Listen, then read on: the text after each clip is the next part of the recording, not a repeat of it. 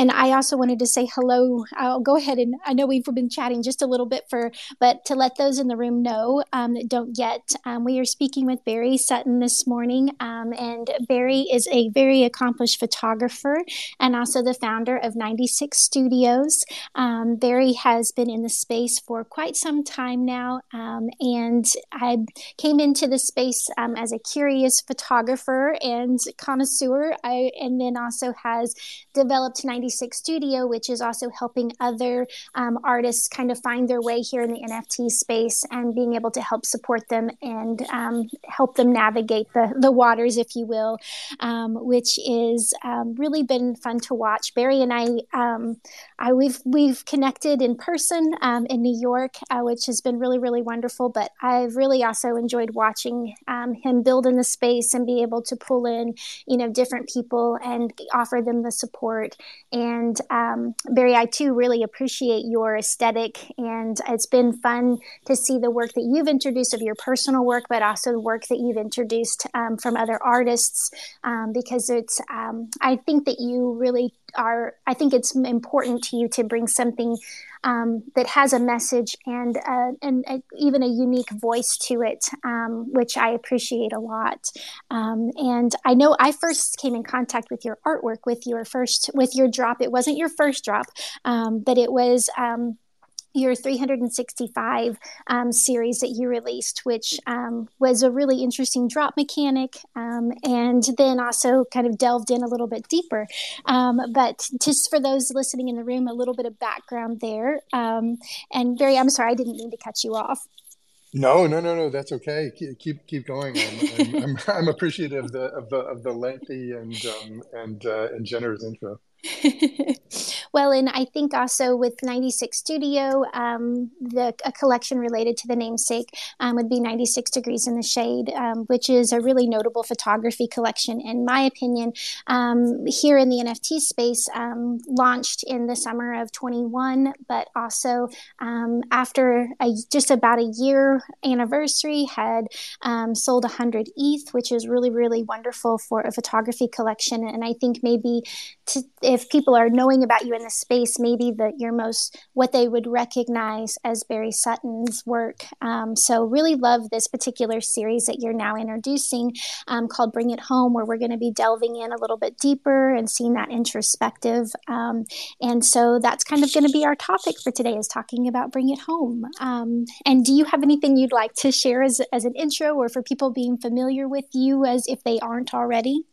Oh gosh, um, no, thank you. I mean, what what a what a generous intro. I really um, I really appreciate sort of bringing um, bringing in uh, sort of the the uh, the early stuff that I worked on in the NFT space because you know I was I was hoping to talk a little bit about the path to to getting here because you know there's such an interesting um, dynamic in the NFT space because it's a new technology and new opportunity for so many people, especially young photographers who are getting started and um, and we're all you know there's a there's sort of a, a, a communal effort to look forward and look forward and look forward.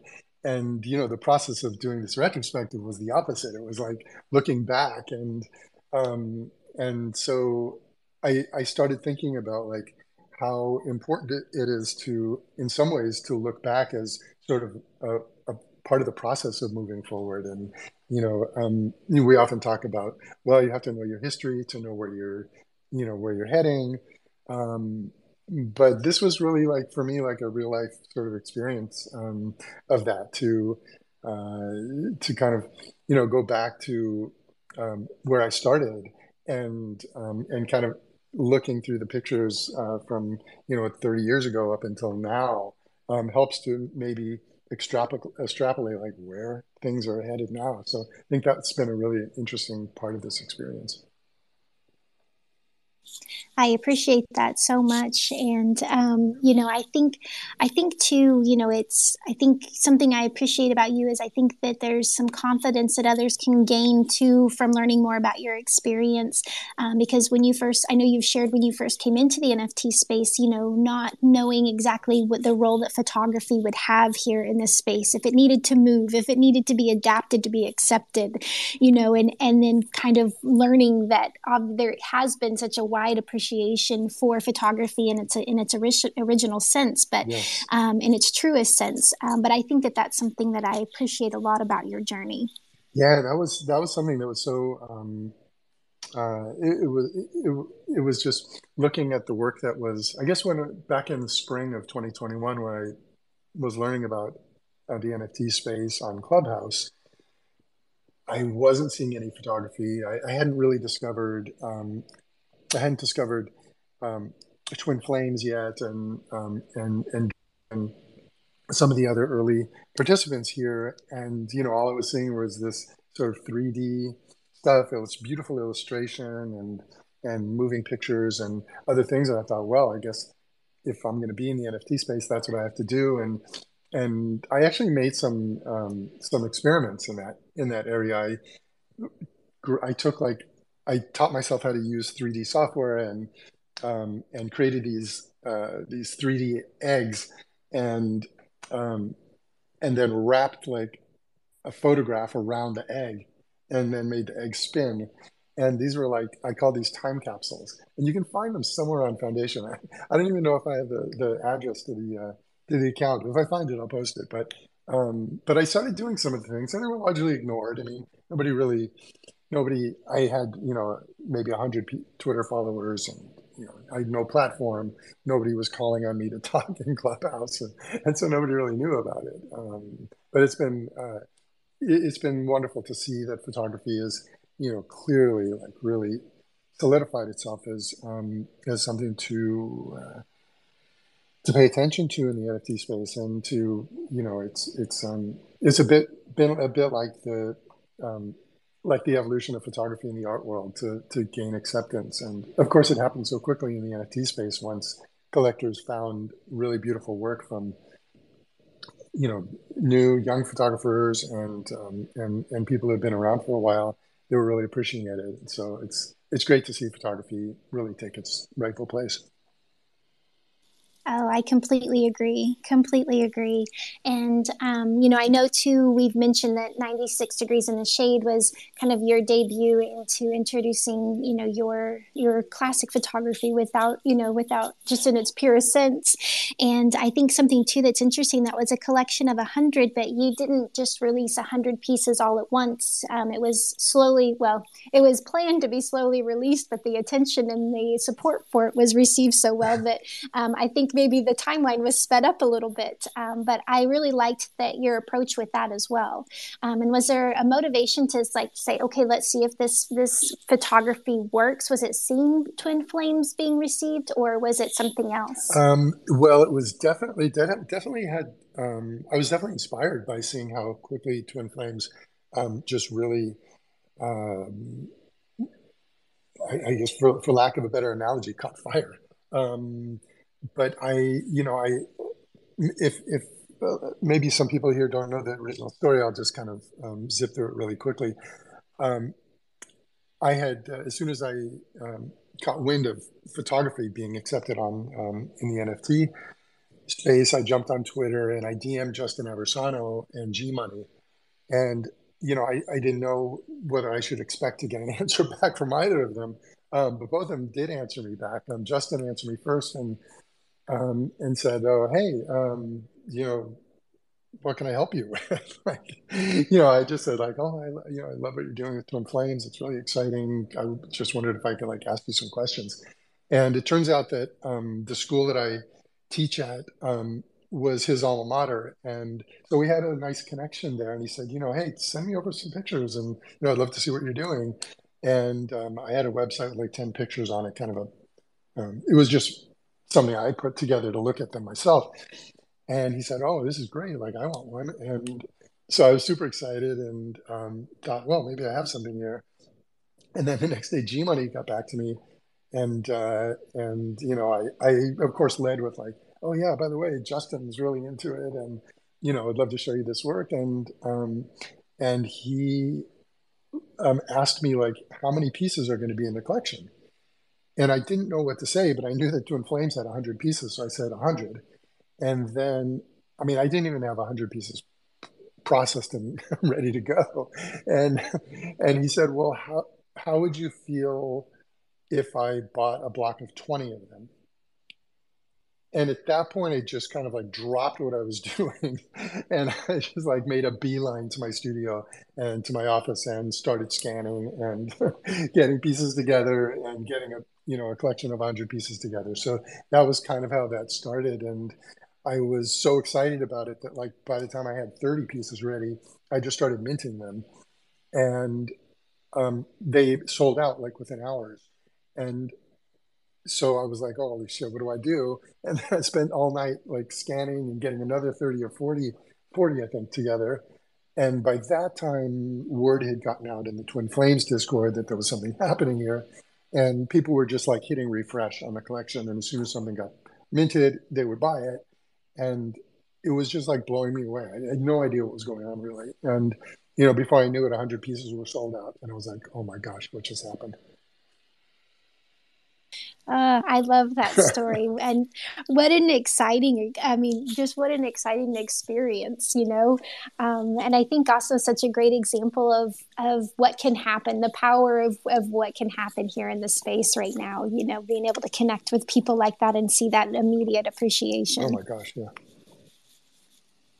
which is really really cool. Um, and I the, the 96 degrees in the shade that is a great um, series. Um, there's there's some really amazing photos, and I've enjoyed um, listening to interviews and getting to chat with you about it. Also, some of the background and um, you know a lot of these images were taken in um, in Miami. Is that right? That's right. Yeah, all of the pictures from 96 in the shade were pictures most most of them were pictures i did at the beach between 2003 and 2007 um, there there are some pieces from that time period that will be part of um, bring it home.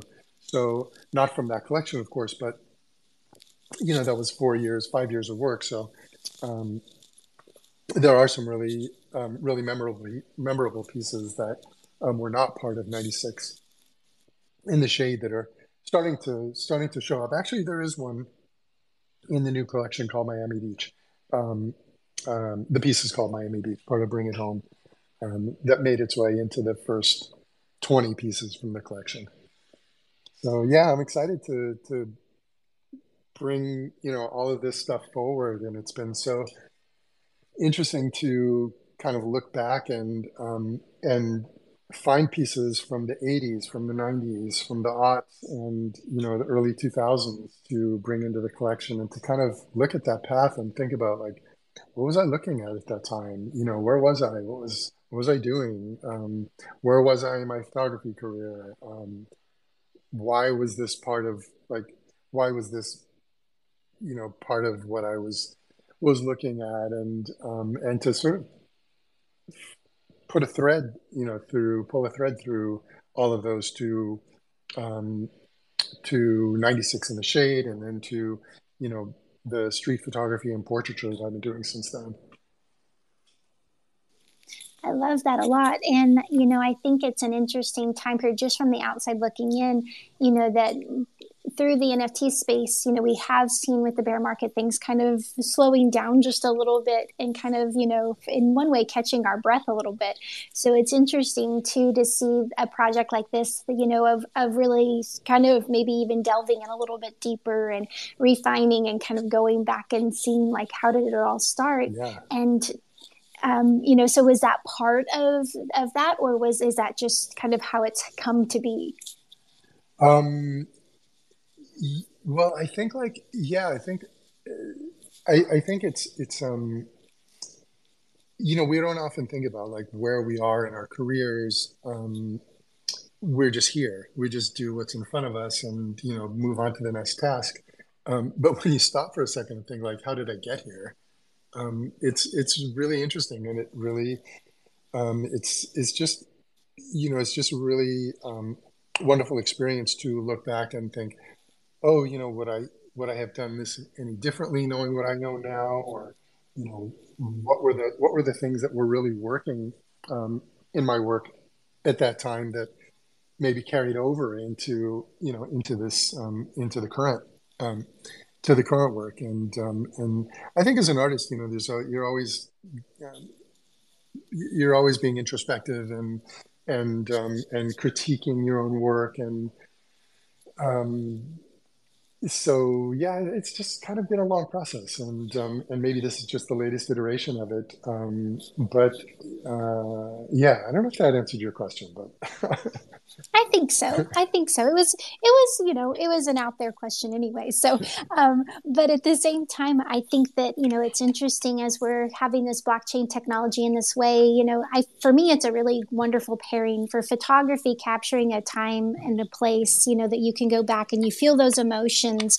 of what you were feeling. And you know it, it can really transport you to a time and a place and to then pair it with blockchain technology that you're able to you know memorialize this moment and be able to add you know your expression and your feelings to this and have it really be able to go back and it's there forever. Yeah. i think it's a really wonderful tool for a project like this to be able to um, revisit you know in the future and for others to be able to learn more about you. And so i really i love the inspiration for the project and the um, also seeing you know you learn so much about you um, as we're going through the process for what images you selected and also the curation process um, because of i'm sure there were many many images to choose from. And so kind of the interest it's very interesting to see which ones you connected with and which moments you know were were pivotal. Was there a process there in the curation of picking out the images to tell the story you wanted to? Oh definitely. Yeah definitely. Um the I'm glad you I, you brought up a couple of really interesting points. Um, the uh, the process was the process was definitely um, uh, sort of iterative. So I you know I started with you know a box full of prints and CDs that you know I had um, pulled over onto my hard drive and started scanning and putting things together you know in, in Adobe Bridge so that I could sort of look at them all together and and and and so part of it was um, was looking back at them, but also part of it was um, just acknowledging that there have been some prints like um, like the the piece called Wing Walker, which I shot in San Francisco, and it's it, it's sort of hard to see digitally. I mean, if you look at it in its thumbnail form until you actually click on it and see it much bigger, that um, and this is a picture of a, of a biplane um, doing sort of a loop in the sky. And there's a woman standing on top of the wing. I mean, it's really a, it's really quite an extraordinary act of bravery and courage and showmanship and um, and something that you know because of the you know quality of lenses and um, and cameras, even even back in the '90s when this was when this was shot, um, that you know we're able to capture these like really incredible moments. And and that's a picture, for example, that stayed on the top of my sort of quote unquote pile of pictures for all of these years. It was something that I always looked at. It's something I always revisited. And so that was a no brainer. That had to be in this collection. So there was definitely like a really fun part of um, of, of this process um, in in selecting, you know, which which pictures really should be in a retrospective. And you know, I, I there isn't an immediate like obvious thread that connects them visually. Um, so you have to kind of hear the stories about them and to understand sort of a little bit more about it which is why i wanted to just going back to what you were saying about long form writing i really was inspired to to write more about these because you know we don't often get these chances to talk on spaces and um, and you know talk in more detail about all of this work. But you know it's like each one of these pieces was so important to me um, to to pull into this final collection was really part of my growth as a human and my evolution as a photographer and um, yeah so there was a lot of there was a lot of feeling behind you know each one of these pieces and I love learning that about Wing Walker. Um, and there are so many elements, you know, like you mentioned, the technology and the things that have changed over time, and, you know, but also something that we can all connect to. And I find that very much throughout this series, you know, that it is something that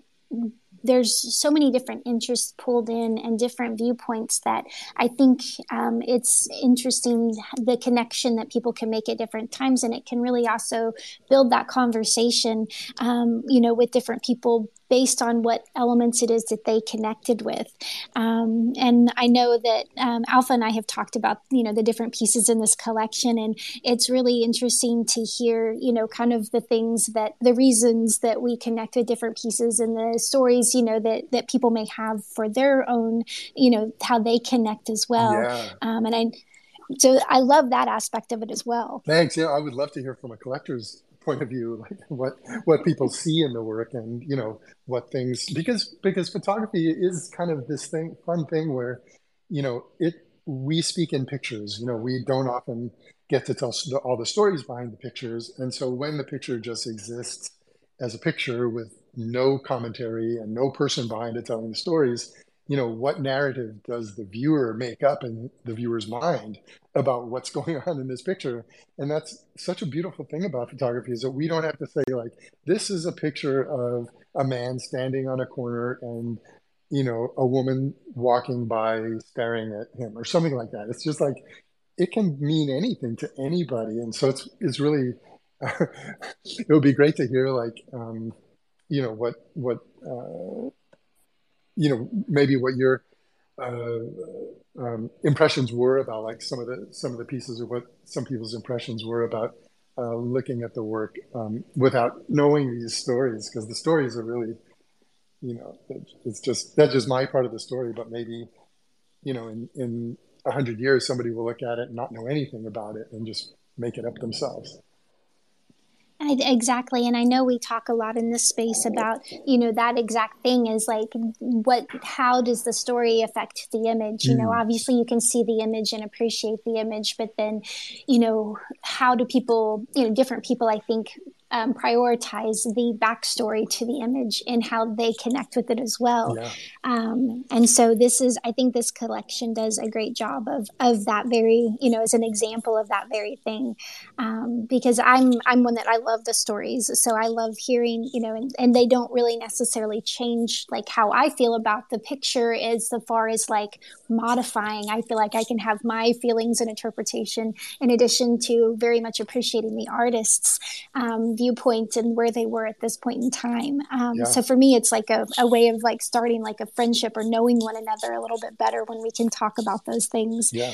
Um, and part of what I've loved about the space um, and, you know, going through the images, I do love the three that, that Alpha has chosen um, with, um, and I think I've pinned them up here at the top. Oh, cool. Um, and do you, I guess too a question I had with looking a little bit deeper is there one that are they in and also looking at the properties um, for the pieces that have been minted I noticed that an attribute referring to a book or in a Genesis and so um, are these is the process kind of in a chronological order have you put kind of that kind of um, that filter in for for the viewer for yourself and for the viewers for the collection where it's kind of a beginning and then different phases actually um, that's a great question. You know, I initially had thought about just putting the collection out um, 10 pieces at a time.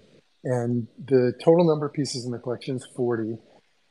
Um, but I ended up putting the first 20 up. And um, and so I wanted to distinguish between like what were the first 10 that I had selected and what were the next. And so um, each collection of 10. Um, so this first collection, which um, is labeled as Genesis, that is uh, that is 10 pieces, and it's it spans the entire 30 years. So there's everything from the 80s to present, um, and each um, each successive um, uh, sort of part of that collection. So each successive group of 10 will also span that entire um, time period. So the only thing that's sort of chronological is, you know, the first part of that collection is Genesis, and then the second part is book book two, and then book three and book four. So, um, so this is Genesis and book one, or Genesis and book two, and um, yeah, and that comprises the the first twenty pieces. Um, yeah, does that make sense? Yeah. It does. Yeah. It does. And thank you for that clarification because sure. I was curious. Um, and add, having those details in a way of uh, kind of an element of organization is an interesting detail, you know, that we are able, that the NFT space affords us, you know, to be able to add that attribute in. Yeah. Um, I wanted people to be able to, to uh, filter them um, by the sort of sub collection. Um, so that's why I did that. I love that very much, and and I love too that the Genesis isn't this isn't you know in the sense of like as literal of like this time period and this time, but it does go ahead and span, and then can kind of go back and um, and kind of work through different time periods. Yeah, um, was yeah. I I like that a lot. Yeah, I had initially thought about um, you know, I, and I talked Alf about this in sort of the beginning as I was putting the collection together. I had initially thought about selling the entire collection of 10 pieces together um, as sort of like you buy a token, and once you buy the token, then you get airdropped all 10 pieces from the collection. But economically, it didn't quite, mm, it didn't quite sort of fit.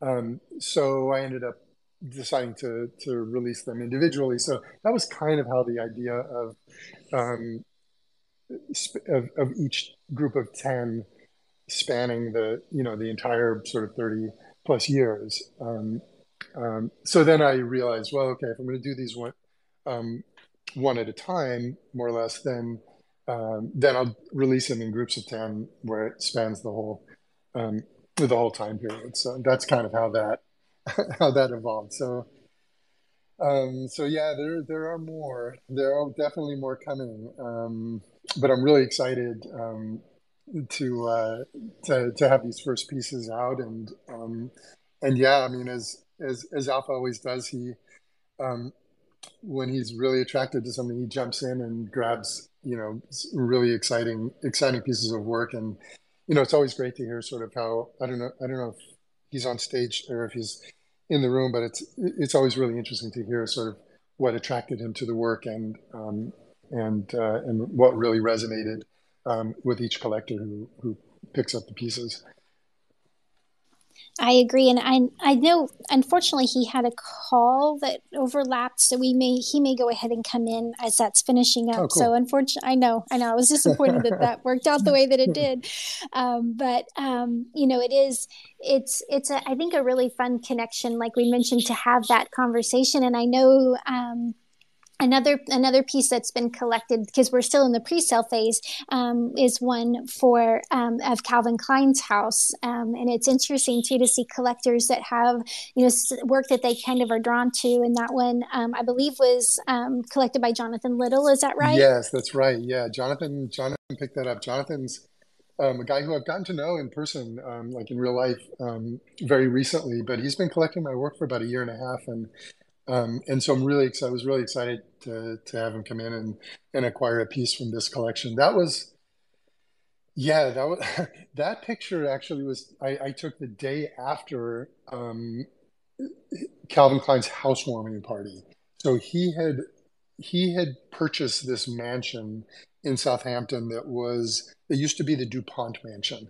And when it originally was built, it had 72 rooms and he basically gutted the house and just made it turned it into this minimalist kind of uh, mausoleum. I don't know. It just it, it, was just an incredible incredible place. And there was this like amazing group of people there that um, the night before everybody from like martha stewart to um, uh, I don't know, there were political figures, there were fashion models, there were, you know, artists, big artists and art directors, and um, David Geffen, um, you know, a longtime um, music manager and mogul. Um, was there, and um, I think he's actually inside. it's, it's hard; you won't be able to see it like in small unless you really, um, unless you enlarge it to your screen size. But there's sort of a group having breakfast on the um, you know, part of that house. And um, and I was lucky enough to get invited to that um, party because I met Calvin in Miami Beach um, when I was doing a fashion shoot on the beach. And I happened to have just been doing the shoot um, in front of where he, he, had a little beach house that like nobody knew about. It was like a little studio, and um, but he'd sit on the beach and hang out, and um, and so I met him out there, and we ended up um, sort of becoming friends, and um, and he invited me to this party, which was just outrageous, and um, so it was really you know it was just one of those moments where you know you just end up somewhere that you don't expect to be, and um, and yeah, that was that was quite a quite a moment um, in, in, time that I won't forget. I was looking when Jonathan um, picked up the piece. I looked back to um, to see if that house was still around, and because this was in, gosh, two thousand, maybe two thousand five, I believe, and um, and when I looked up the records of the house, apparently he sold the house recently for thirty four million dollars. I think in twenty eighteen he sold it. Wow. Yeah. Wow. Yeah. that was a big house. And I bet that was a bit surreal, like wondering, like, is this a dream? Is am I really, you know? yeah. It's it's fun to see where those little moments of, you know, a chance meeting on the beach can lead to other things, you know, that are really, really unusual. Yeah, yeah, yeah. This is the magic of photography for me because how I initially got into photography was that um, I loved seeing live music as um, as as a teenager, and I um, and I had you know just kind of been dabbling in photography a little bit, and um, and I learned that it was sort of like that movie um, Almost Famous. Like I learned that like if I had a camera around my neck, I could kind of like wander backstage, and you know sometimes end up like on the stage or in front of the stage, like at these really big shows and um, and that's how I got into photography. I just started taking pictures at um, at these events, and um, and and one of those pictures is one of the pictures that Alpha bought um, of uh, of, of um, Angelo, the lead singer from Fishbone. So that was a really big band in the 80s and 90s and late 80s, early 90s in Los Angeles, and so that was that was a really important picture actually in my kind of evolution of, as a photographer. That's fantastic. And I do know that he's shared that those both of those details about, you know, who who the photo is of and it's a great photo anyway, like the qualities is there when you see it, it's a beautiful image, but also that background and connection to the music scene at that time period. Yeah. You know, those were all details that um, that Alpha connected with a lot. Um, and not to speak on his behalf, but can share that that's those are some of the things he has shared um, about the particular piece. And so it's fun to learn about those details and you know, being able to kind of have a peek into what it's like to be in these different places, you know, that most of us will never, you know, there's things that we will never get to experience because those the time period is past, but you know, to get to have some sort of connection and idea of what that's like to experience that. Um, yeah. And I think this collection does a wonderful job of including those moments. Thank you. Yeah, thanks. Um, it was the same thing with the Raiders Seahawks um, picture um, called Re- uh, Rejected um, that Alpha picked up. That was one of my. It was it was really the only.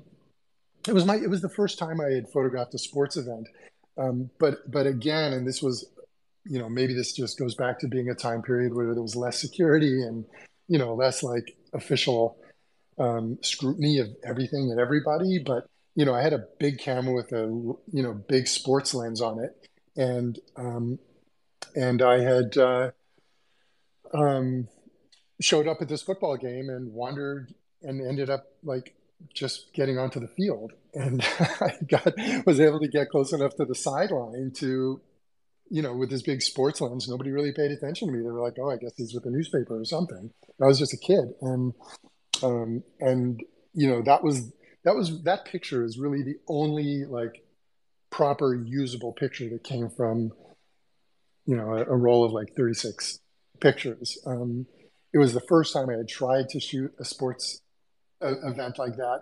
Um, but I felt like I knew what I was doing. Like I had this instinct that you sort of like a National Geographic photographer, you know where things are happening and you sit and you wait and you just focus on something and, you know, have the intuition that like the action is going to move from point A to point B. So you sit and focus on point B and wait and you wait and either it happens or it doesn't and at this moment it did happen that this player you know sort of got airborne trying to get across the goal line, and the Raiders had like an incredible defense that year. Um, um, football fans from the 80s and 90s will will know who those players are. Um, and you know they kept this kept the guy out of the end zone, and I ended up getting this like you know sort of perfect triangular like pyramid of human bodies just you know in a just such a powerful moment of uh, of um, of effort that uh, after that I thought I'm going to be a sports photographer of course you know? And uh, well that didn't happen but you know it's again just part of that evolution that story of like picking up a camera and figuring out where it's going to take you and what do you want to look at and what do you want to do. So yeah definitely part of the part of the big story that's fantastic, and I love the backstory on that image. And it is it's a the the whole composition. I mean, I would think that you could not plan that to happen, like orchestrate it to happen any better if you know if you had the control to place the people exactly how you wanted them. It's a fantastic yeah. shot. Thank you, thank you. And, and I appreciate too that you mentioned um, the one named Miami Beach um, because I think that that's an interesting one to have included in our first set because that is the one that as we're looking through, you know, I mentioned to I was like, that's so much 96 degrees, you know, and it's an interesting way too for people that are maybe familiar with that body of work to kind of segue and be able to learn more about you know other work that has influenced you and seeing the landscape images and um, also the influence you know of being in New York City because um, I know that you've spent quite a bit of time there and that's influenced you as well. Yeah, that's um I, I appreciate you bringing that picture up because there's um at some point I'll post on Twitter the influence for sort of the inspiration behind that picture because there was a very famous picture taken in the 20s um, by a photographer called George uh, Hoyningen Huene. I, am sure that I'm mispronouncing his name. Um, but it was one of those pieces that, you know, sometimes you see a piece of art and it just sticks in your in your consciousness. And um, and this was a very famous picture that I studied as a young photographer and um, was taken in the 20s, I think. And and it really just resonated with me and it stuck with me. And when this opportunity to do this shot, which was actually part of a commercial shoot for a big condo development in um, in Miami Beach, um, came about. It was I, it, you know, it wasn't. It's not a copy of the picture, but it's definitely sort of a feeling that comes from from that. So there's a there's a really an interesting um, thread between a lot of this work and a lot of the work that I was influenced as you know as a young photographer. Oh, that's fantastic, and it is such stories. a classic. It has such a classic um, feel to it, and a timeless feel to it, um, and it's it's definitely a beautiful image. And also it's exploring work. You know for me i've really enjoyed getting you know seeing you talk about the influences and the people that you know have inspired you because it for me as i connect with a piece and i enjoy that piece then i can also kind of go down that rabbit hole and it just increases my appreciation and understanding. And i love that that aspect that yeah. you're pulling in as well. Yeah. Yeah. Thanks. I you know it brings me to one thing that i wanted to really like desperately wanted to say on this space. And that is that you know like all of the work um, when I when I was first putting um, well I, I, won't even go back to that but I will just say like I understand that like with this collection there are a number of like young photographers or young collectors that might not be able to afford a piece. And you know um, my coming on your show and talking about the work isn't like shouldn't be interpreted as like me trying to sell this work to people in the room and you know and as a purely transactional conversation you know one of the I, I, think one of the privileges of sort of having gone through this you know life experience of being a photographer and now having the opportunity to bring it onto the blockchain and talk about it with a lot of people is that this work is now you know free to view and free to look at and free to talk about and free to learn from and you know this like opportunity that you give me to come and talk about it is really meant as much as a sort of like educational conversation too um, as it is to like alert collectors who can afford to buy it um, to you know, to find something interesting that they might really resonate with. But, you know, I, I don't want to leave anybody out in this conversation. I mean, it's really for us all to have conversations about whether the whether the work sort of resonates with you or doesn't. Um, you know, I'm I, I love talking about it. I I hope that you know young photographers can learn something um, from something that I say maybe, um, and it's just a great opportunity to you know share this work with the world um, more so than just to like you know find collectors to buy it I appreciate that so much, Barry, and that's so well said.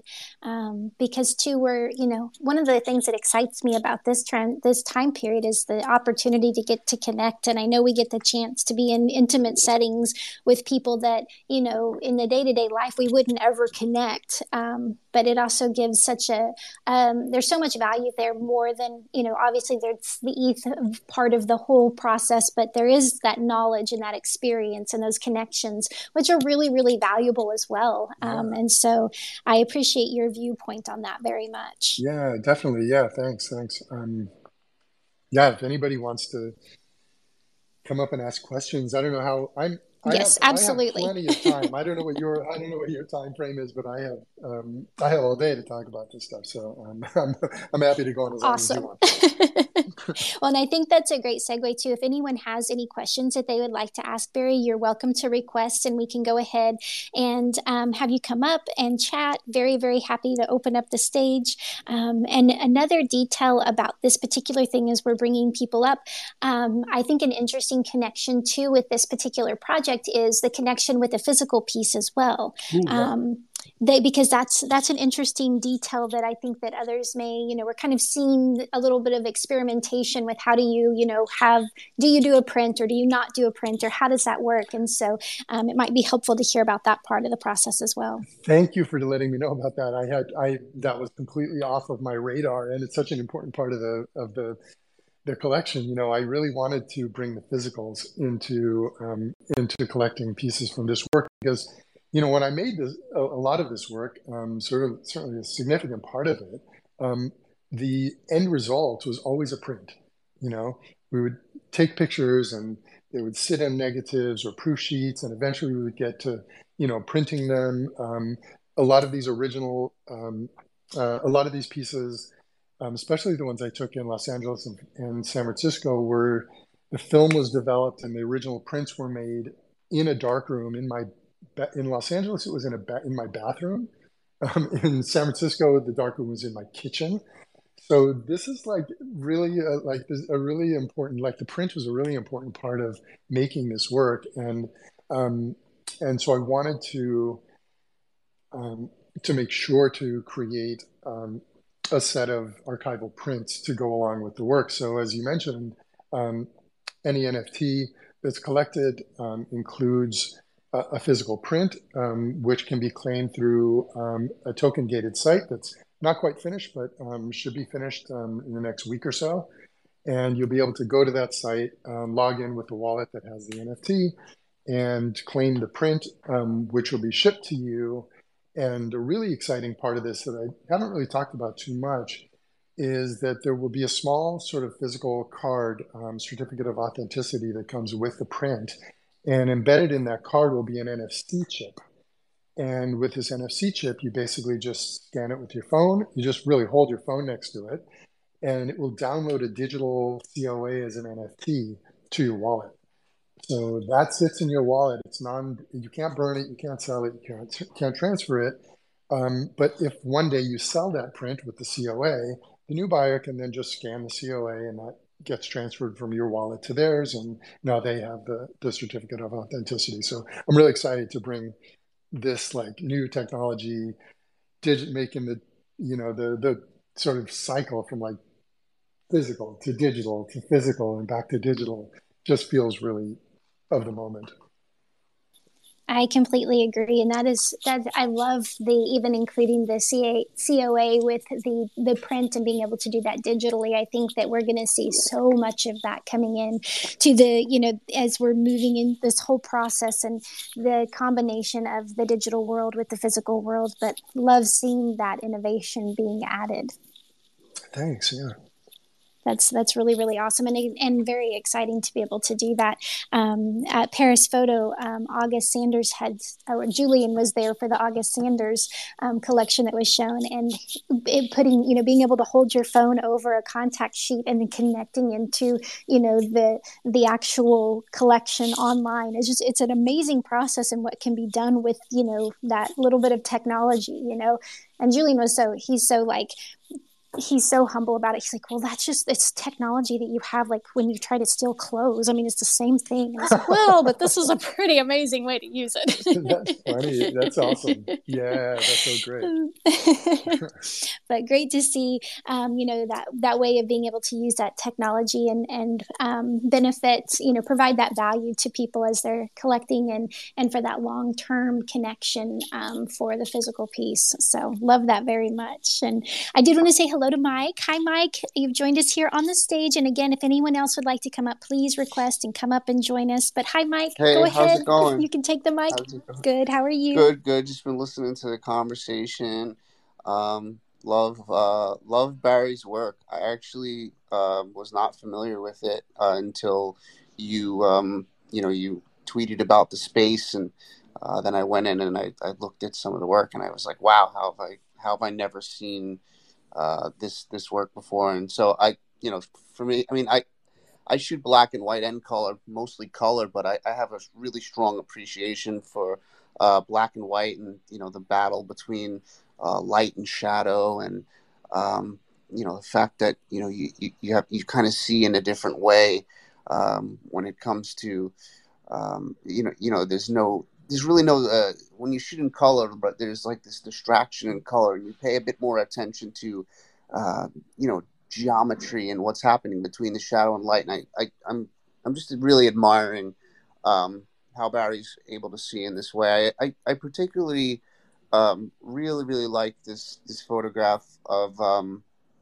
uh, I think it's said a BH uh, bookstore I'm not sure if I got the name uh, correct, but it, it, reminds me of the movie Metropolis, and I just absolutely love all of the uh, all of the geometry in this. So I, I guess my question is just, um, have you always shot black and white? Do you shoot color? I, I, mean, I just looked up your name on Google, and I was looking for more stuff from you, um, but I wasn't able to find uh, much. And I wonder if you shoot, uh, if you do shoot in color, and if you'd like to talk a bit about um, why black and white? Oh, sure. Well, thank you. Thank you so much for your comments. Um, the uh, that that shot um, was taken at the Beverly Hills Public Library. Actually, um, it was sort of like an um, like a secondary building at the public library, um, and that was really one of the fir- very first um, shots that I did as I was exploring photography. and I was very influenced by M.C. Escher. That you know his his uh, his surreal work of the staircases that sort of move in different directions. And um, when I when I sort of came upon that this scene it just like it just captured me. It really like there was there was nothing I could do except stand there and take a few pictures and hope that I you know was able to capture something. And I think you know the advantage in that moment was that it was very dark and there were these small sort of um, points of light that were coming from small lamps and so forth and street lights. And so even though it was, you know, I was obviously seeing it in color, it was really, all the colors were really reduced by um, the fact that it was nighttime and dark and, um, and, uh, and, and so that was maybe something that was a little easier to see kind of what the final product was going to look like. But, um, but as you mentioned sort of earlier in your comments about like this play between light and shadow and the you know tones in between for me i kind of see that way. So um, oftentimes my when i shoot something in color there's too many elements and it, it doesn't really doesn't allow me to kind of like distill that vision down to this organization composition of light and shadow and and forms. And you know inevitably when i take that picture that didn't quite work in color and reduce it to black and white tones it works. And so for me, like there's, I started doing photography with um, shooting Tri-X film and and and um, and you know, black and white um, film in the early days because I could develop it myself and print it myself and so forth. Um, but I also know that like going back to like my childhood when I was like coloring and painting and doing things that I wasn't the kid that had like a great sense of color. I just I'd com- try to combine like purples and oranges and things that just that just didn't quite work. And other kids had like beautiful gradations of like you know rainbow colors and you know monochrome sort of stuff. And I I just didn't get it. Like, and I still don't get it. Um, sometimes I get it right, and but not often. And so I just feel like black and white is sort of my medium. Um, having said that, I mean there are of course like times where color is the story. And um, and so you know I, I always attempt to um, to embrace that and try it. Um, and you know there's a significant part of my work from 96 in the shade and from the NYC 365 collections that are in color. Um, but I still feel like my um, my inclination is more towards sort of the simplicity um, of working with just a few elements. And and I think that is like it's something that I think as an artist you have to at some point decide like what are your tools? And um, we have like an endless number of you know an endless palette of tools and colors and different elements that we can work with as artists. But i think when you start to limit what you use it helps you to kind of define your you know your your vision. So that's i guess maybe the best way I could explain it. That's really, really interesting, and and I love how you explain that, and I, I can totally relate to that. Um, when I started shooting photography, um, I, I I only wanted to shoot in black and white, and I felt like it came very natural for me to make compositions in black and white, and then when I went over to color, it was very difficult for me to figure out how to work in color, and I don't think that that means that it's harder to shoot in color.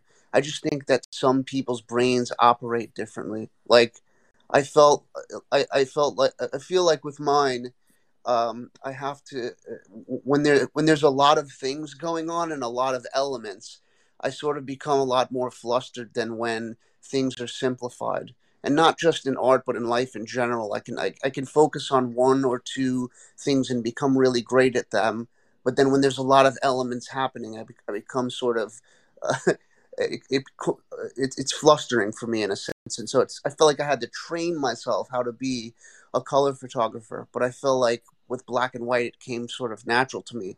And you mentioned the, uh, about the the image that I really liked in the in the public uh, the Beverly Hills Public Library. I made me think because you said you just came upon it, and the only thing that you could do was just stare at it in in awe and, and photograph it. And I find it really interesting in, in photography that sometimes the greatest photos that I've taken were ones that I, I wasn't looking for and it just came to me. And then there's other photographs that I've taken where I sort of had to, I, I sort of was looking and I, I, I'm looking to try to find the photograph and I find the photograph and I get it. But some of the best ones just happen to be the ones that, that come to me. Uh, do you do you find that to be uh, something in your process as well that like uh, maybe sometimes you're you're not out there just trying and trying to find a photograph, but you just have the camera with you and you come upon something and it, it's just the photograph. Off very often, yeah, absolutely, absolutely. I think like you know the the the um, this magical thing that happens when you come across something that you just have to take a picture of. Um, it you know it it doesn't happen quite as it, this this process isn't quite as like linear as people might think. Like it might involve carrying your camera for a month without taking one picture.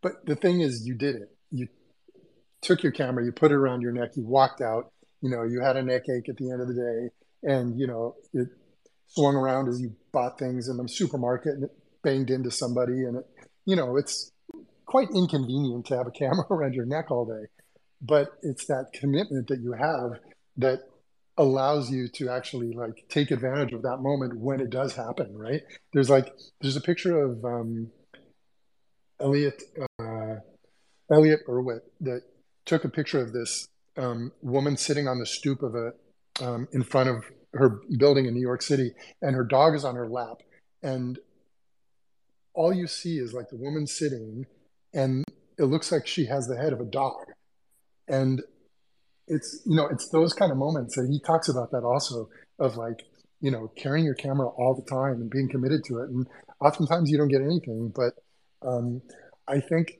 like especially when you're out shooting on the streets, that's definitely the case. Um, and I think that you develop this kind of intuition as a street photographer that in the corner of your eye you see something developing and you gravitate towards it or you cross the street thinking maybe this is where things might go down or you just kind of have like a sixth sense about something tra- something kind of happening.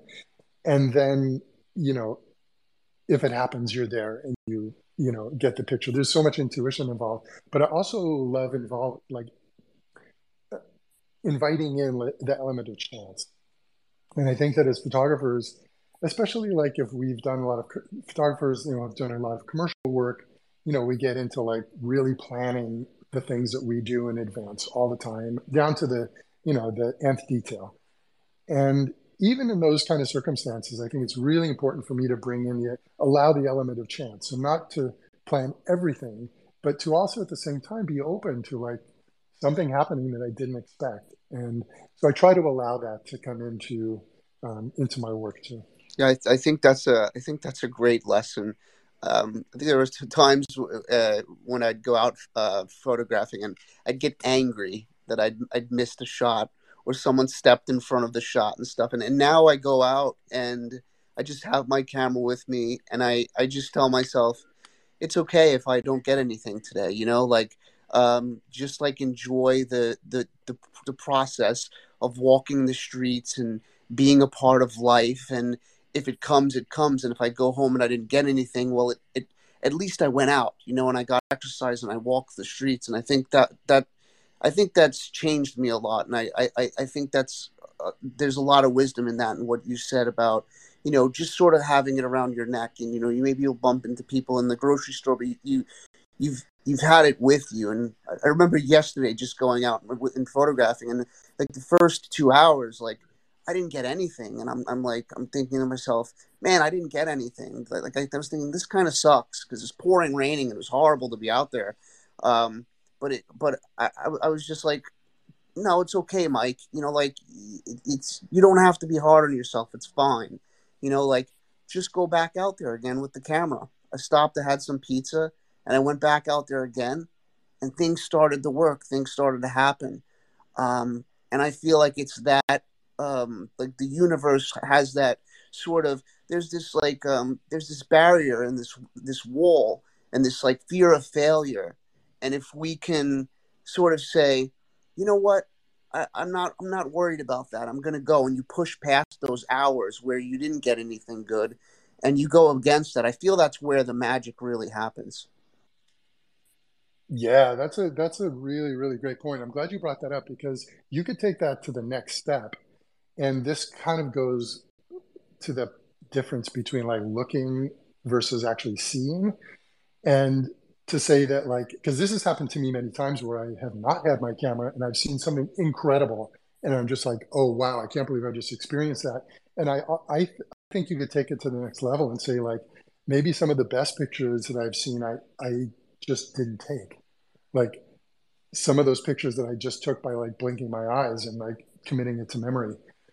So there's you know there, there's a I, I think there's something that photographers develop um, over time which is you know going from you're going through this evolution from just looking and deciding what you're going to look at to actually seeing and really taking in um, a scene on a, on a very different level than just kind of wondering and you know um, and, and, and looking around. So yeah, I'm glad I'm glad you brought that up. It's really cool. Thanks thanks uh, for your time, uh, Barry. I appreciate that. Um, love to jump to uh, another one of the other speakers. I I'd probably just sit and talk photography photography with you all day if that was the case.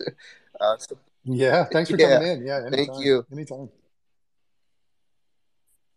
Thank you, Mike, and glad you guys have connected. Um, I didn't realize that this was um, a first for you, Mike, because um, you guys are are not that far apart, both based in New York City. So that's really exciting. It's also it's awesome to see when people connect that um, have so much in common.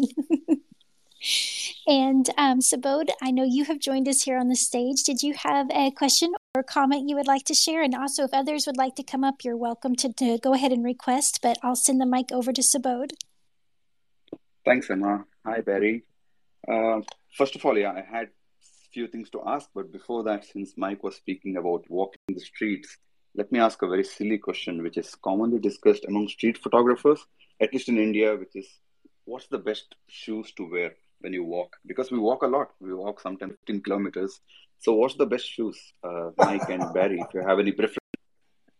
That is the best question I've ever been asked as a photographer. Um, I I I wear um, I wear like Nike running shoes when I'm out on the street. I actually I would say like eighty percent of my life I wear Nike running shoes. Um, so maybe there's a maybe there's a potential sponsorship there.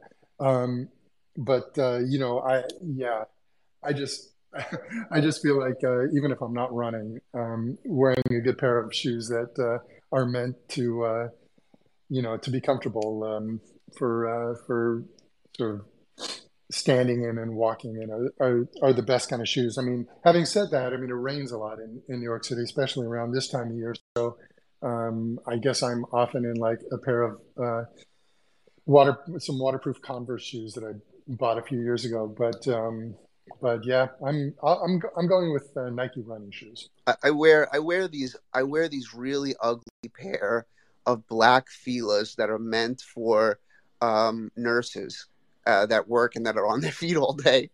But yesterday I wore. Do you steal? That? Do you steal it from your wife? Um, to be honest, she bought them and they she bought the wrong size and they were too big for her. Uh, and she's like, "Hey, I'm gonna give you them." And I'm like, "Babe, I don't really like them. They're kind of ugly." And she's like, "Well, they're meant for long hours on your feet." I was like, "All right." So you know, I started wearing them. They're su- super comfortable. But yesterday, um, it poured in New York City, and I, I actually just for the first time uh, wore these pair of like super lightweight Salomon um, Gore-Tex waterproof shoes, and I got a waterproof jacket, waterproof pants, and um, I, I, bought a few of those things for this year because I'm like shooting a lot more in the rain this year. But I, yeah, I wear these these these sneakers that are meant for for nursing. Sorry, I just said your wife. It's actually your girlfriend. Oh, it's okay, man. It might as well be. Awesome. So, you know, when it comes to uh, the collection, I just wanted to share some appreciation because me and Mike, you know, we do this AMA and uh, there's so many AMAs which MetaJungle has, and we speak about descriptions and the importance of telling a story. When I was running through your site, you know, that was the most uh, beautiful, along with the pictures, of course it was very like really good to read the story that you posted up there. And even the quote which you have which says photographers are collectors constantly looking seeing organizing the world fixing precise moments of time and space into memory. That's such a beautiful quote. So just wanted to share appreciation. And as far as the images go my favorite would be the final one. I think it's called what's it called? Uh it's a, like a baseball game where people are on top of each other. That particular image, that's really excellent. I love it. Oh, the uh, the football the football picture. Yeah, the football one. Oh yeah, yeah, rejected. Yeah, yeah, yeah, yeah. That's that's one of the one of the pictures that Alpha picked up. Thank you. Yeah, thanks, and, and thank you for your comments. I, I really I really appreciate that a lot. Anytime, Barry. Uh, let me ask just one more question. Since we talked of shoes, even the camera straps matter for street photographers again because you carry it so long. So mike and barry back to you. What's your favorite strap? Ooh, I, I, I may let Mike um, take take that question, but because I'm, believe it or not, I'm not a real um, I'm not a real equipment hound. Um, I, I do have a number of different cameras, and um, but I I've, I've not really I've not really gotten down to like particular straps and soft shutter buttons and and that sort of thing. I'm I'm kind of a beast with that stuff. I just sort of like wear out the leather strap on the cameras, you know, until it you know until it uh, until it breaks and uh, and and that I probably should find some more like anatomically uh, you know comfortable uh, comfortable gear, but uh, but yeah, I just sort of I'm I'm not so guess I'm, I'm, yeah I guess I'm you're so not an focused Nikon on user. Yeah, because if you're a Well, Nikon user and if you use their strap, it'll cut your neck. I actually am a Nikon user. You know, the the several of the pictures, including that um, football picture that you mentioned, um, was taken with an old Nikon F, which you know is a very heavy camera and has this massive sports finder on on the top, um, which like doubles the weight of the camera. It's kind of like having a huge screen like on the top of the that replaces the the standard sort of small viewfinder. And so it is quite it is quite a heavy uh, quite a heavy camera. I've taken the strap off of it now. I just sort of hold it. Um, but yeah, that with a 500 millimeter Nikon mirror lens um, on it that I had that day was quite a beast. Um, so yeah, I just have a sore neck. That's all. I, I could uh, I could add what I use because I mean it's important to me because uh, I got some herniated discs in uh, my thoracic spine from a car accident uh, a while ago, and so um, I need uh, a strap that you know doesn't pull too much weight down on my neck. So I actually use um, a Peak Design slide strap that kind of goes like across the body rather than around the neck, and so you can it, the weight is kind of distributed to the side of the body, uh, and I found that to be the best thing for me. So, but um, man, lately um, I've been I've put down my much more powerful camera, the uh, Sony A7 uh, R4, and I've been using the Pocket Ricoh uh, GR3X. Uh, I've had it last night, and um, I, I, I I shot more photos on it than with my Sony.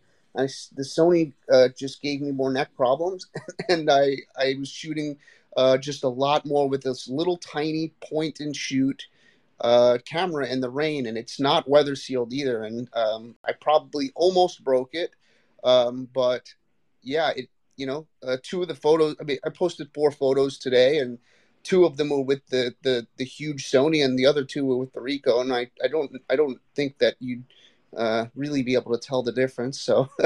But um, yeah, I'm shooting with a much tinier camera lately, and that strap just goes on my wrist. But yeah, the Peak Design slide is uh, is really really good for uh, if you don't want that neck pain. Awesome. Thank you for that. Um, and Subodh, I know you you looks like you dropped down to listener, so I'm not sure if we if you got rugged a little bit or not, but those were great questions for sure. And it's um, some of those technical details there, um, but they can make all the difference. Um, so thank you for those questions and coming up and sharing. And and if anyone else would like to request and come up, you're more than welcome to. Um, and I know we've got Alpha here on the stage, so Alpha, I'm glad you were able to join us. Um, do you have something you'd like to share? Yeah. Hello, everybody.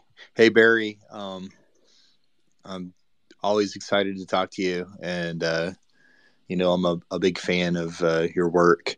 Um, I hate going into a space where I get there late and then asking questions that somebody else has already asked. But I did want to bring up one thing um, about this drop that was really, really cool to me because first, obviously, I love the art and I, I, I love your photography and um, big fan of that.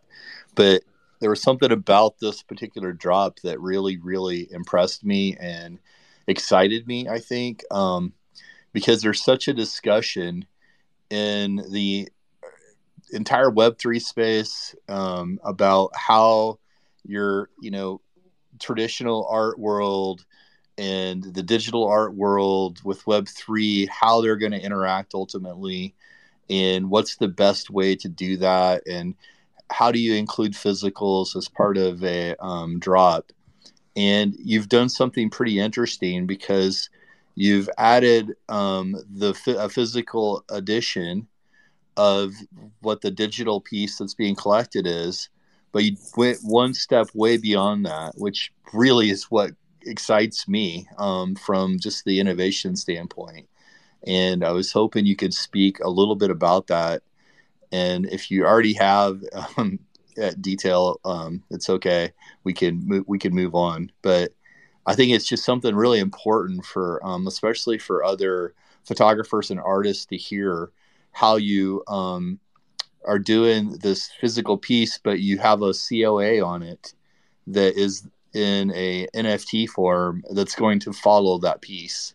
I mean, to me, that's like it's incredible. It's an incredible use of technology, and it excites me because it's like really the future. It's the future of our world and how the blockchain is going to be used in all different types of industries and it's just an incredible use of it in for art. So if you don't mind um, and want to explain that a little bit and how that process works.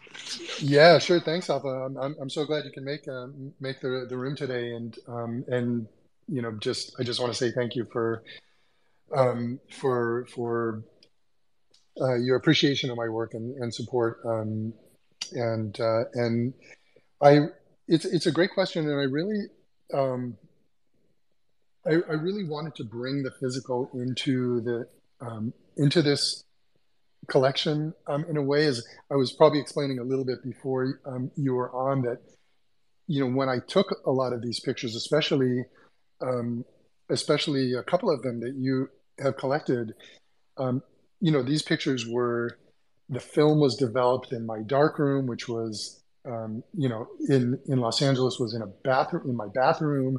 Um, the you know I made the the the initial prints were all made in my own darkroom, and you know at that time making a print was how you showed your work, and so I wanted to give the NFT collector an opportunity to view the work in sort of in the way that it was originally meant.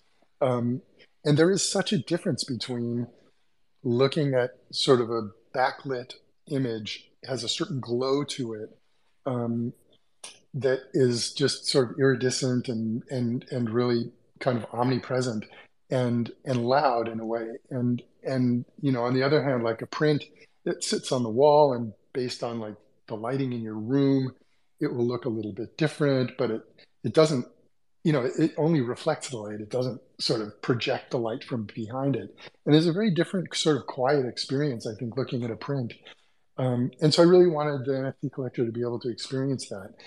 Um, and you know, the where where I got the idea for the NFC chip was from G Money's um, clothing drop, uh, the 9DCC collection, where there was an NFC chip embedded in the garment itself and that allowed the person with the garment to collect an NFT that you know was um, part of the experience.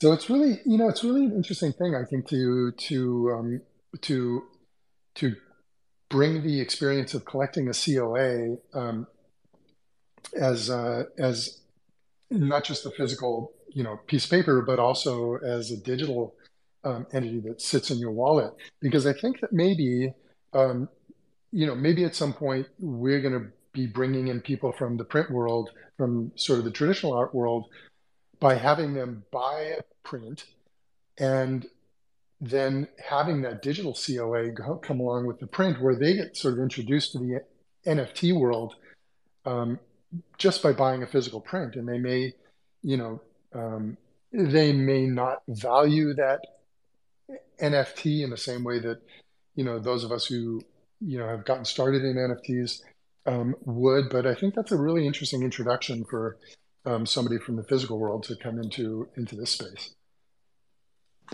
Yeah, that makes so much sense. It's such a practical use of um, blockchain technology, and it's an incredible introduction because uh, you know if somebody gets a physical piece and they um, scan that uh, QR code or, or however it is on the piece, and then they're directed to be able to to download. Or I think in, in this case, when they do that, that NFT is just immediately going to go to them if they have a, a wallet connected. That's correct? right. Yeah, exactly. That's, so when you get incredible.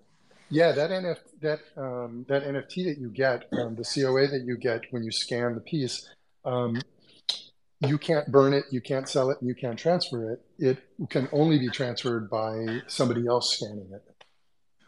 So, did you use a third party um, company that provides that, or did you yes. have that built? Just a third party? That's incredible. Yeah, yeah, I, I yeah. Think, using a third party to, to to do this. Yeah, I mean, I think um, that is the future, and um, I love the idea of that being really an onboarding tool too. Um, to you know, another way of introducing um, traditional physical collectors uh, to this digital world that we live in. So, yeah, absolutely. Huge kudos to you. Thank you. Yeah, thanks for thanks for bringing that up. I really appreciate that. I mean, if you imagine people in the physical world that you know in the in the physical world, we're all in the physical world, but like traditional art collectors that um, don't know anything about the NFT space, but you know, provenance is such a big problem in you know in traditional art, cop- thing, copies of things being made, and um, and and and also it's such a positive thing too, right? Like, um, and you and I were talking about this um, with regard to, for example, like the piece that Justin Aversano first um, bought for me from 96 Studio. If you know the provenance of a particular piece, you know who owned, who initially owned it, who's passed it down the, you know, down the line, where that piece has gone in its life as a piece of art, um, can be really valuable and can really affect the value of a piece of a piece of art. And by having these tools to do this um, digitally through NFTs, um, is it's really you know this this could really be a game changer in so many ways in the tradition, traditional art world. Yeah, absolutely. Yeah, no one knows this, but um, we've been working on a, a, provenance system for quite a while because um, I feel like there's so many things that add uh, really add value to the work that are missed sometimes whenever something's mm-hmm. minted or they happen after a piece is minted and there really has to be a system that kind of you know you can keep up to date with all of that information um, so you know for me a lot of times it's it's kind of crazy i'll buy a um, i'll collect a piece of uh, art a digital art one of one nft and i'll have you know whatever the information that was provided when i collected it and obviously I collected it for cause because I, I loved it and I felt that there was value there to collect it. After I get it, I'll receive a message from an artist or somebody else saying, "Hey, did you know that that piece is, uh, you know, a physical of that piece is on exhibit in SF MoMA, or it's there's a it's been exhibited around the world at these different exhibits, or hey, this piece won first place and." you know this really prestigious contest or hey this piece is in the cover of a book like literally and this has happened to me probably 50 plus times um, or more and i'm like no i didn't know any of those things.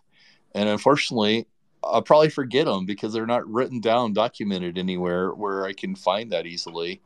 And there we have to fix this. There has to be a way to track this information about these pieces because all that information you know it adds so much value to the underlying work. And so um yeah i think it's you know all of that is the future. And um so i was just really excited to see you embrace that technology and add it into what you were doing you know on on the physical side for this for this drop so yeah, very excited.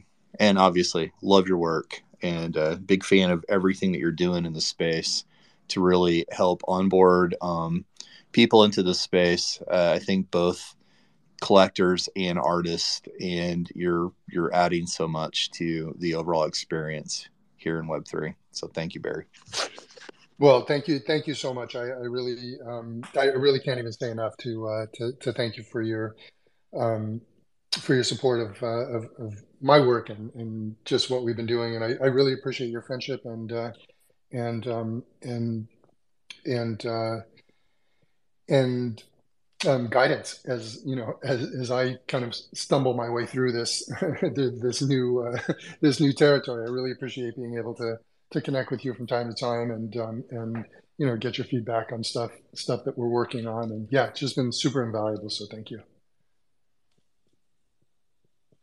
you know, I was going to um, mention the uh, my first introduction to that chip was Emma came back from um, Miami with a I don't I don't remember a five or six hundred dollar T shirt, but it had that chip in it, and I was like pretty much just in awe. and um, pretty excited uh, as she was like explaining to me how it worked and um, that whole process. And so it's like a, you know, I don't know if myself how many five hundred dollar t shirts I would buy, but the idea behind the technology and the literally the um, cultural significance of what that represents, and I, I would almost say it was a great buy, even though it was a you know five hundred dollar t shirt. Uh, yes, I I will just for the record, that's the only five hundred dollar T-shirt I own. but the process um, for that whole um, the, the this cultural significance, yes, and also the experience and the the process. Um, you know, innovation in the space is something I get really excited about, and I love you know what G Money's bringing on the fashion side um, and that opportunity and things that are being created on that side. And because I do think he's an innovator in the space, and Barry, I love that you've taken that technology and and help adapt it because um, I think some of the ways in which you know this technology is going to make a lasting impact is it's it's it's just like you said it's it's fixing some of these problems that have been there for so long. Um, you know and if we can use the technology to do that it's it's really really exciting. And and something i've appreciated about your journey all the way through you know getting to know your work in the beginning with um, 365 nyc you know in the way that you did that in a blind drop and had different tiers included with one of ones and um, it, i'm sorry with um, some of the different aspects of the work um, that that were more unique and playing with that and then also you know learning more about the broader side of your work and the other um, projects that you had done in the space. You know there's always that element of innovation included in your work where you're learning and seeing what's happening in the space and and being able to um, utilize that in in the work and the way that you release and the things that you're doing that the work of course is beautiful and the stories are so impactful but also to see that side of appreciation for what's being developed here um, is something I, I think is really, really well done um, and really cool. So I do appreciate that very much. Well, thank you. I just, you know, I just wanted to reiterate um, that uh, that you know these these conversations are so valuable, and um, maybe just as a, as a short reset, um, that you know this isn't these conversations, and the point of putting this work out isn't just about finding collectors and um, and being transactional, but um, the opportunity that the blockchain is giving us to um, to put work out and to talk about it and to learn from it and to teach from it and you know from the, to discuss it and you know and and in this way it involves everybody. It, it doesn't just you know this isn't just put out so that somebody who can afford one ETH um, can buy it. It's really there's you know I think it's important that we you know that we all um, sort of embrace the you know the the the way the, the ways that we can use this um, NFT technology to um, to further everybody's um, career and and and push everybody along the path to you know learning more about photography and, and, and growing. So yeah, I just wanted to pop that in there once once again before uh, before we get um, any farther down down well, this path. So thank you and definitely have a huge appreciation for that. Um, and and I do for those that are listening that this might be your first time of interacting with Barry um, or or learning you know about him. I do encourage you to follow him and also join his Discord. It's a great um, kind of a great landing pad for those that are um, you know for photographers in general of all different experiences, but also just people that want to learn about the about photography um, and and the space in general. So um, really, I, I love I appreciate appreciate that um, aspect of wanting people to be able to be on the journey together and learning and sharing experiences because it is how we improve and do better. Um, and it's a great space for that. and um, with that, I know we have Swati has joined us on stage. So, hi, Swati, how are you today? Hi, Emma. How are you? Thank you so much for letting me come up. How are you doing today? Doing good, doing good. Thank this you. This is such an awesome space, and so thankful to you for, you know, organizing this. Um, I'm a huge fan of Barry's work. Hi, Barry. I finally get to speak to you today. I love your work. I actually uh, first got to know uh, uh about you from Emma when she visited you in New York. She was so excited, and you know, she shared the work and she spoke about, you know, the awesome time that she had. And then, you know, I looked at your work and it's just so, so amazing. And um, hi, Alpha. Alpha actually asked the question that I was going to ask you because um, you know I'm huge on prints. I uh, whatever I photograph and edit, I would print it for myself just to you know look at it. And I don't have so much wall space, but I would print it anyway because I absolutely love to you know see a physical print. So when you said that you know, and and usually when I sell my NFTs, if my collectors um, want a print, I actually love to you know make a big print for them. So when you spoke about the fact that you know you're adding the code to the physical print i think that's just such a brilliant idea. And so alpha asked you already about it so i'm not going to ask that question. The other question that i had is you know what is the uh, size of print you usually offer to your uh, clients because you know because i usually love to make big prints like 30 by 40 or uh, you know but sometimes people don't have that much space. I mean unless it's for a museum or you know if somebody has a big place to you know hang that on the wall. You know sometimes such a huge print you know pe- people don't want it. So what do you think like what what do you offer if you want to uh, share that with us? And what do you think is a good size to offer well, that's a that's a great question, um, and you you you've kind of um, pushed me to uh, talk about something that we haven't really haven't really specified in the um, uh, in the project documents about this. Um, but I think that the um, the prints are going to be 11 by 14, which for me is it, this is like a traditional um, photographic print size. Eight by 10 feels a little bit a little bit small, and 11 by 14 is um, feels manageable. Um, it doesn't, you know, it's it's not a it's not a huge size print. I mean, um, so I, I, don't think it will take. I don't think it takes too much uh, physical wall, you know, commitment of your physical space to um, to put 11 by 14 up, or even just to keep it in the box if you know you need to store it. But um, yeah, it's going to be 10 by 12, 11 by 14, um, somewhere in there. We're just doing the final um, sort of lockdown with the um, with the printer here in New York. So yeah, and um, and just to uh, just to say a little bit more about this, um, the prints um, that that the NFT buyers will claim from this collection will be proper photo prints. So they'll be uh, gelatin silver prints, not inkjet prints or which are fine. I mean, those are you know have proven to be you know pretty stable uh, on the higher end. So there's certainly nothing wrong with those, but um, but I think in the in the spirit of sort of reviving, um, you know, a retrospective collection of work that you know for me initially was meant to be printed, um, I wanted them to be you know real photographic prints. That's so wonderful. Thank you so much for sharing. And before I drop down to listener, I just also wanted to say that you know this bring it home you have this uh, photograph of the van with that that message. And it's so funny. I was reading all the messages and everything is about you know drugs and alcohol what we shouldn't do.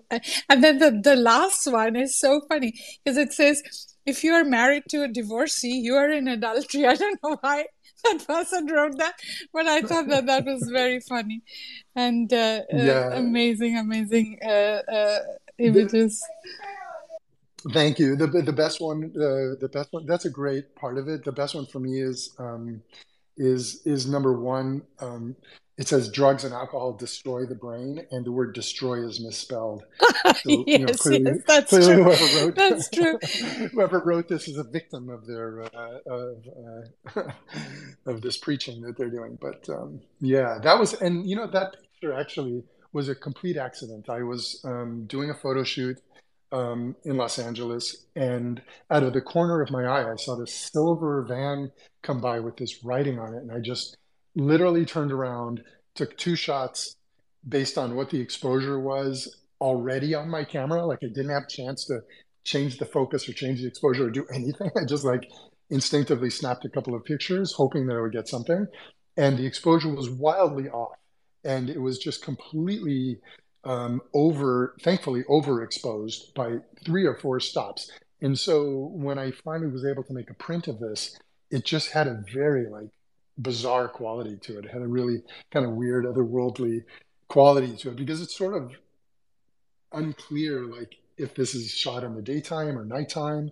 And the wheels of the black wheels of the car are very bright. Um, so yeah, that, that, that picture had a really eerie sort of quality to it. But um, you know, again, that was just one of those times where I was open to something happening, and I wasn't so focused on what I was doing, you know, to ignore everything else that was happening in the world. So yeah, it was kind of a an instinctive, uh, lucky moment. Thank you so much. Hey, Swati, um, that van the same thing happened to me when I was reading all the stuff on that van, and then that last sentence caught me completely by surprise. I actually think I laughed out loud because it was just so it's so crazy, and um, yeah, it was great. But you know, when I saw that, I instantly this is really crazy, and um, so I I actually was meaning to tell you this, Barry. Uh, I saw that photo, and I felt like um, it has a Jim Goldberg vibe to it mm. so much. And I like, I don't know, it's just really interesting. I love that photo actually. Um, I love the whole feel of it. And um, yeah, it just has like, it has a really strong Jim Goldberg vibe to me. It's like something that I could see definitely. And it's just really cool that you had captured that and the way that you did it was just kind of magical. So thank cool. you. Well, thank you. I'm I'm always happy to be uh, to be in the same sentence as uh, somebody like Jim Goldberg for whatever reason. So I appreciate that. Emma, thanks thanks once again for you know always bringing us up and letting us ask questions. Barry, thank you so much for your time. This has been an awesome uh, space. Uh, uh, so thank you for your time and and I will be in New York in April. So in case you're available and free, I would love to come by and say hi to you because I'm such a big fan of yours. So and and thank you once again. Um, you you're always um, you're, you're always welcome. I, I would really appreciate that. And um, and yeah, you can my DMs are open. Thank you so much. Thank you, Swati. Really appreciate you coming up and asking that question for sure. Um, and I believe, I know Jaden's behind the MetaJungle logo, and I believe, Jaden, did you have a question that you had for Barry? I sure do. Can you hear me? I'm using the headphones you gave me, so I'm not sure. Yes. I can hear you. Oh, perfect. Okay. Um, yeah, Barry, I know that you talked about um, whenever I first looked at your website um, a while ago about this drop, um, the Genesis drop was available, and I see book two is available. And I know that you're planning on 40 total. So I was just curious if uh, what the game plan was for part three and four. Sure. Um, yeah, great question. Thanks for asking that. Um, um, as, as, I mentioned earlier, the initial um, idea was to put out the first 10, um, but as the sort of idea of the project morphed um, into not selling the entire collection together as one unit, but um, but as individual pieces. Um, I thought it was more. I thought it was important to expand the collection a little bit more to tell a bit more of the story, and so I've included the Genesis uh, ten and and also and also book two.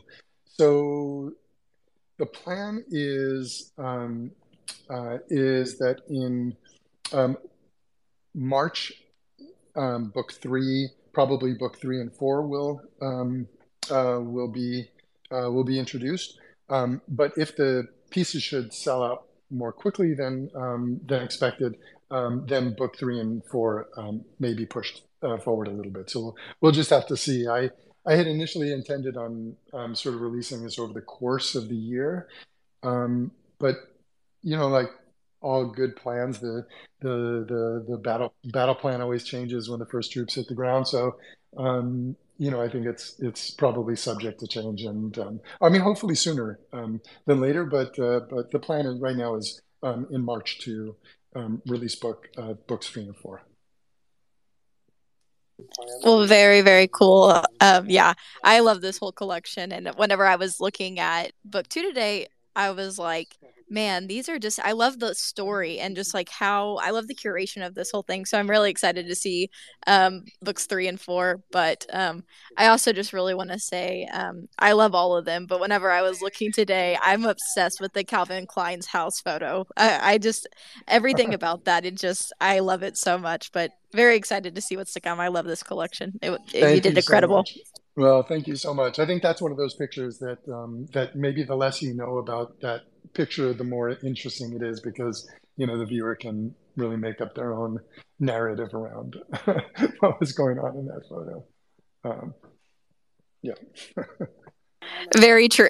Very true. I think that's one of the reasons I love it so much is because whenever I'm looking at it, I'm like, I don't really know what's happening right now. So just trying to figure out all the little different pieces of it. Um, it's one that I've honestly been looking at for like 15 minutes now and still just trying to come up with something, but I really love it. Oh, awesome. Thank you. I'll, I'll, I'll be sure to um, post a snapshot from, um, from that night um, at, at, some point um, during the day today. There's uh, someone took a picture of me with um, President, uh, President Bush's uh, niece. Um, at that at that party. So um, that will be kind of fun to post. That's fantastic. That is so cool. Yeah, getting to hear the backstories, it is always really, really interesting. And again, this is one of those moments that feels like it could be staged, you know? Um, so it's really cool to, you know, to be there in that moment. And, and a little bit of an extended question from Jaden's um, Will book three and four have a set time period or a curation or kind of a, um, something that you have in mind to set those kind of uniquely apart? I, I, I don't, I, it's a great question. I, I, I think that they are just going to be a continuation of this theme um, of, um, of including, you know, a, a, a sort of a, a, selection of pictures from you know the 80s through the 90s the aughts and and the early 2000s all the way to present. So you know if you look at if you look at book two for example um, you have rejected which is the oldest of the pictures in that collection. That's the earliest um, picture in that collection i think was uh, i want to say 80 mm, maybe 80 ah, gosh could be 80 85 or 86 but there's i know a couple of the players in there so we could pin that pin that down but that was the the mid to late 80s all the way through uh, 9th avenue new york city um, which was shot only a few months ago. So a couple of months ago. So that is um, so there's a real broad uh, selection of pictures there. And i think books three and four will be the same. Each one will have uh, a selection of images from the 80s through present very good. Very, very cool. And I, I said, oh, go ahead. Well, I was just going to say, having said that, now, you know, I was talking to somebody yesterday about this, um, that some of these pictures were shot in the 80s. So, um, so if I do the math properly, maybe it's more than 30 years. It's crazy that that is that is the truth huh? But i won't say too much about that. We'll just let that pass. Exactly exactly yes. Being an 80s baby it's hard to it's hard to put that into context for reality Oh, well, and I'd like to also extend if anyone else has questions for Barry, um, of course, about the collection or just in general with photography, you're welcome to come up and join us. And um, I'm also looking forward to um, the Space with Obscura later on this afternoon. I believe you're co hosting with Wim for the Obscura Happy Hour. I am. I am. This is a Spaces day for me today. Well, and I'm looking forward to joining you um, in that conversation too. And I believe the theme today is for their collectors corner. So to be talking about photography and collecting art and and wherever the conversation goes from there. Yeah, that that's going to be a great a great talk. I don't expect it to be centered around my work at all, but um, but as we were talking about earlier, you know, I have my own stories about the pictures and um, and you know, always happy to share those. But it's all you know, being that photography has that unique quality to allow the viewer to sort of create their own narratives around what the picture is about. Um, I'm always interested to hear what collectors have to say about the work. So, um, so hopefully I'll get to get some feedback there too. So true, so true, and it is just a great opportunity to have, you know have have conversations and share ideals, and yeah, it's um, I enjoy that side very very much. So, um, and the Obscura happy hour times are usually a really really great time for people to come together and interesting folks coming into the conversation. Yeah, definitely. Yeah, definitely looking forward to this. But this has been a just a wonderful space too, and um, and you know it's just been so great to be able to tell some of the stories behind the work and um, you know to help it sort of come alive you know we we put this work out there and you know it generally exists in you know a one inch by one inch format or something like that on somebody's computer as they you know as you know people sort of look through the thumbnails and you know sometimes enlarge them sometimes not but you know as photographers we're used to seeing them much bigger. We're used to you know having conversations around them and and um, and being able to share so much more. So you know, I, I just really appreciate the opportunity to um, have conversations around it and actually tell the stories behind um, some of these pictures because you know the reason that they are in this retrospective is um, um, is that they have resonated with me over you know many of them over a very long period of time. They have you know literally stayed top of the pile. They have you know always come up and um, historical conversations about my work and you know um, talks with my students and in you know um, sort of just my own appreciation and sort of critique of my work over the years. You know these are the ones that have just stood the test of time at least the older ones. And the newer ones that um, have just resonated in a way that makes me feel like in 20 years they may be the ones who you know have stuck around and um, and continue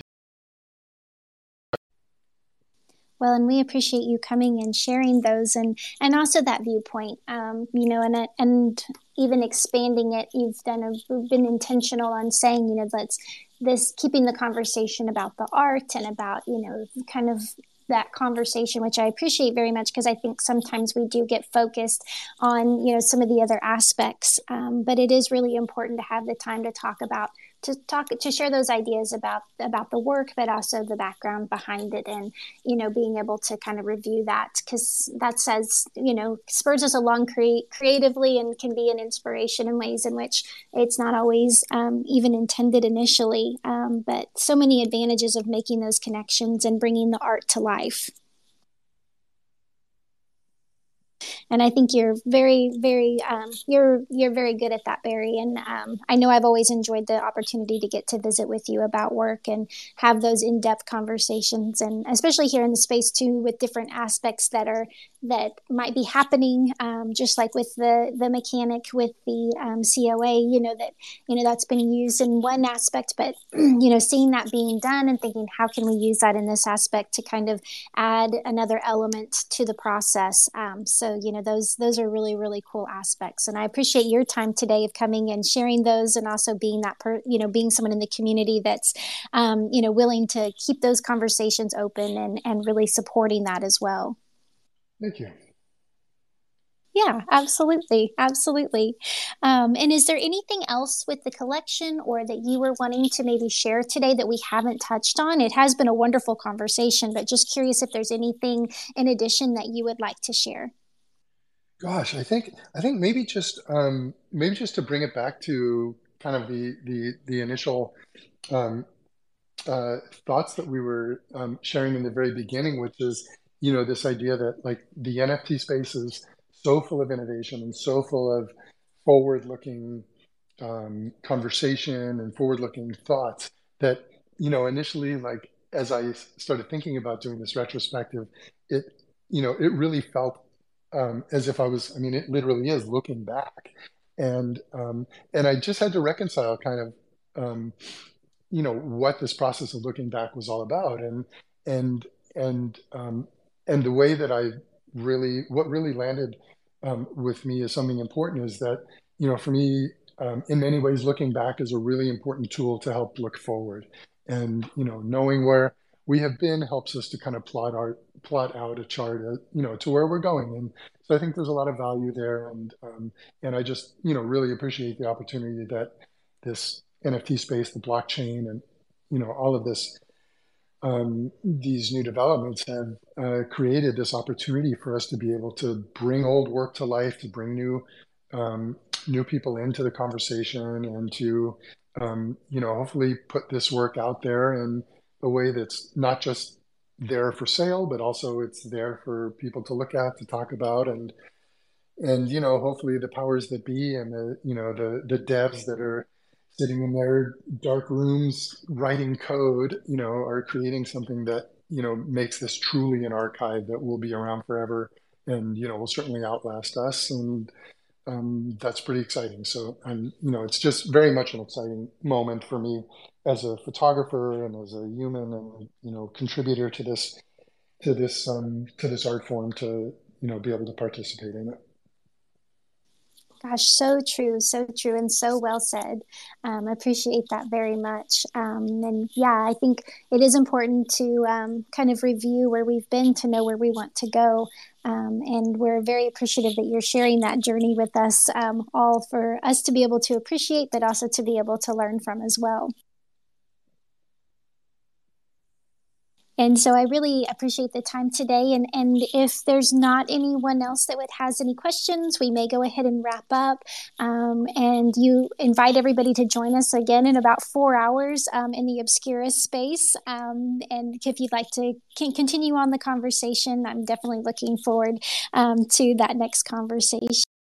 Um, and so, but we may go ahead and Barry, I really appreciate your time today. I was looking forward to this opportunity to delve in a little bit deeper and always enjoyed a chance to hear you um, talk about, you know, the space and photography and encourage those that, again, that may not have been connected with you previously to please go ahead and do so. And also learn about some of the other projects with 96 Studio because um, really love all that you're doing here in the space. Well, thank thank you so much, and thank you again for the um, for the opportunity to have this platform to to reach a, a, wider audience and to talk to a lot of people that you know I get to text with and you know and and um, and, and, and chat with on online and to actually you know be able to to talk with um, uh, about all of this stuff. And and thank you for everything that you guys are doing at MetaJungle for um, promoting the space and photography. And you know I think it's just super important what you guys are doing, and I really appreciate it. And you know, look forward to to you know finding ways that we can work together more in the future. Well, thank you for those kind words. And yes, we are very excited. Anytime you'd like to come back and share, we're more than happy to facilitate that and would look forward to it. And um, we, one of the things we love to do is connect um, different folks within the space that are striving to build a great foundation for everybody. And um, with 96 Studios and yourself, that's definitely, um, we feel very aligned in that message and, and what we're working towards. And so always look forward to that. So, yeah, anytime we are more than happy to. And would love to say thank you to all of those that have joined us today um, and came up and spoke, but also um, we're here to listen for the conversation. And hopefully, you found this very informative and inspiring. I know that I did. Um, and so, with that, we'll probably go ahead and wrap up for today. Um, and of course, the space has been recorded. So, if anyone missed any of the conversation, you're welcome to listen to that recording. But um, again, Barry, thank you so much for your time. And um, definitely want to invite everybody to join us again in about four hours hours and we'll pick up from there. But thank you so much for joining us, guys. Um, don't forget to get out there and create, but also continue connecting with one another and have a wonderful afternoon. And we'll talk with everyone soon. Thank you guys so much and have a great day, afternoon.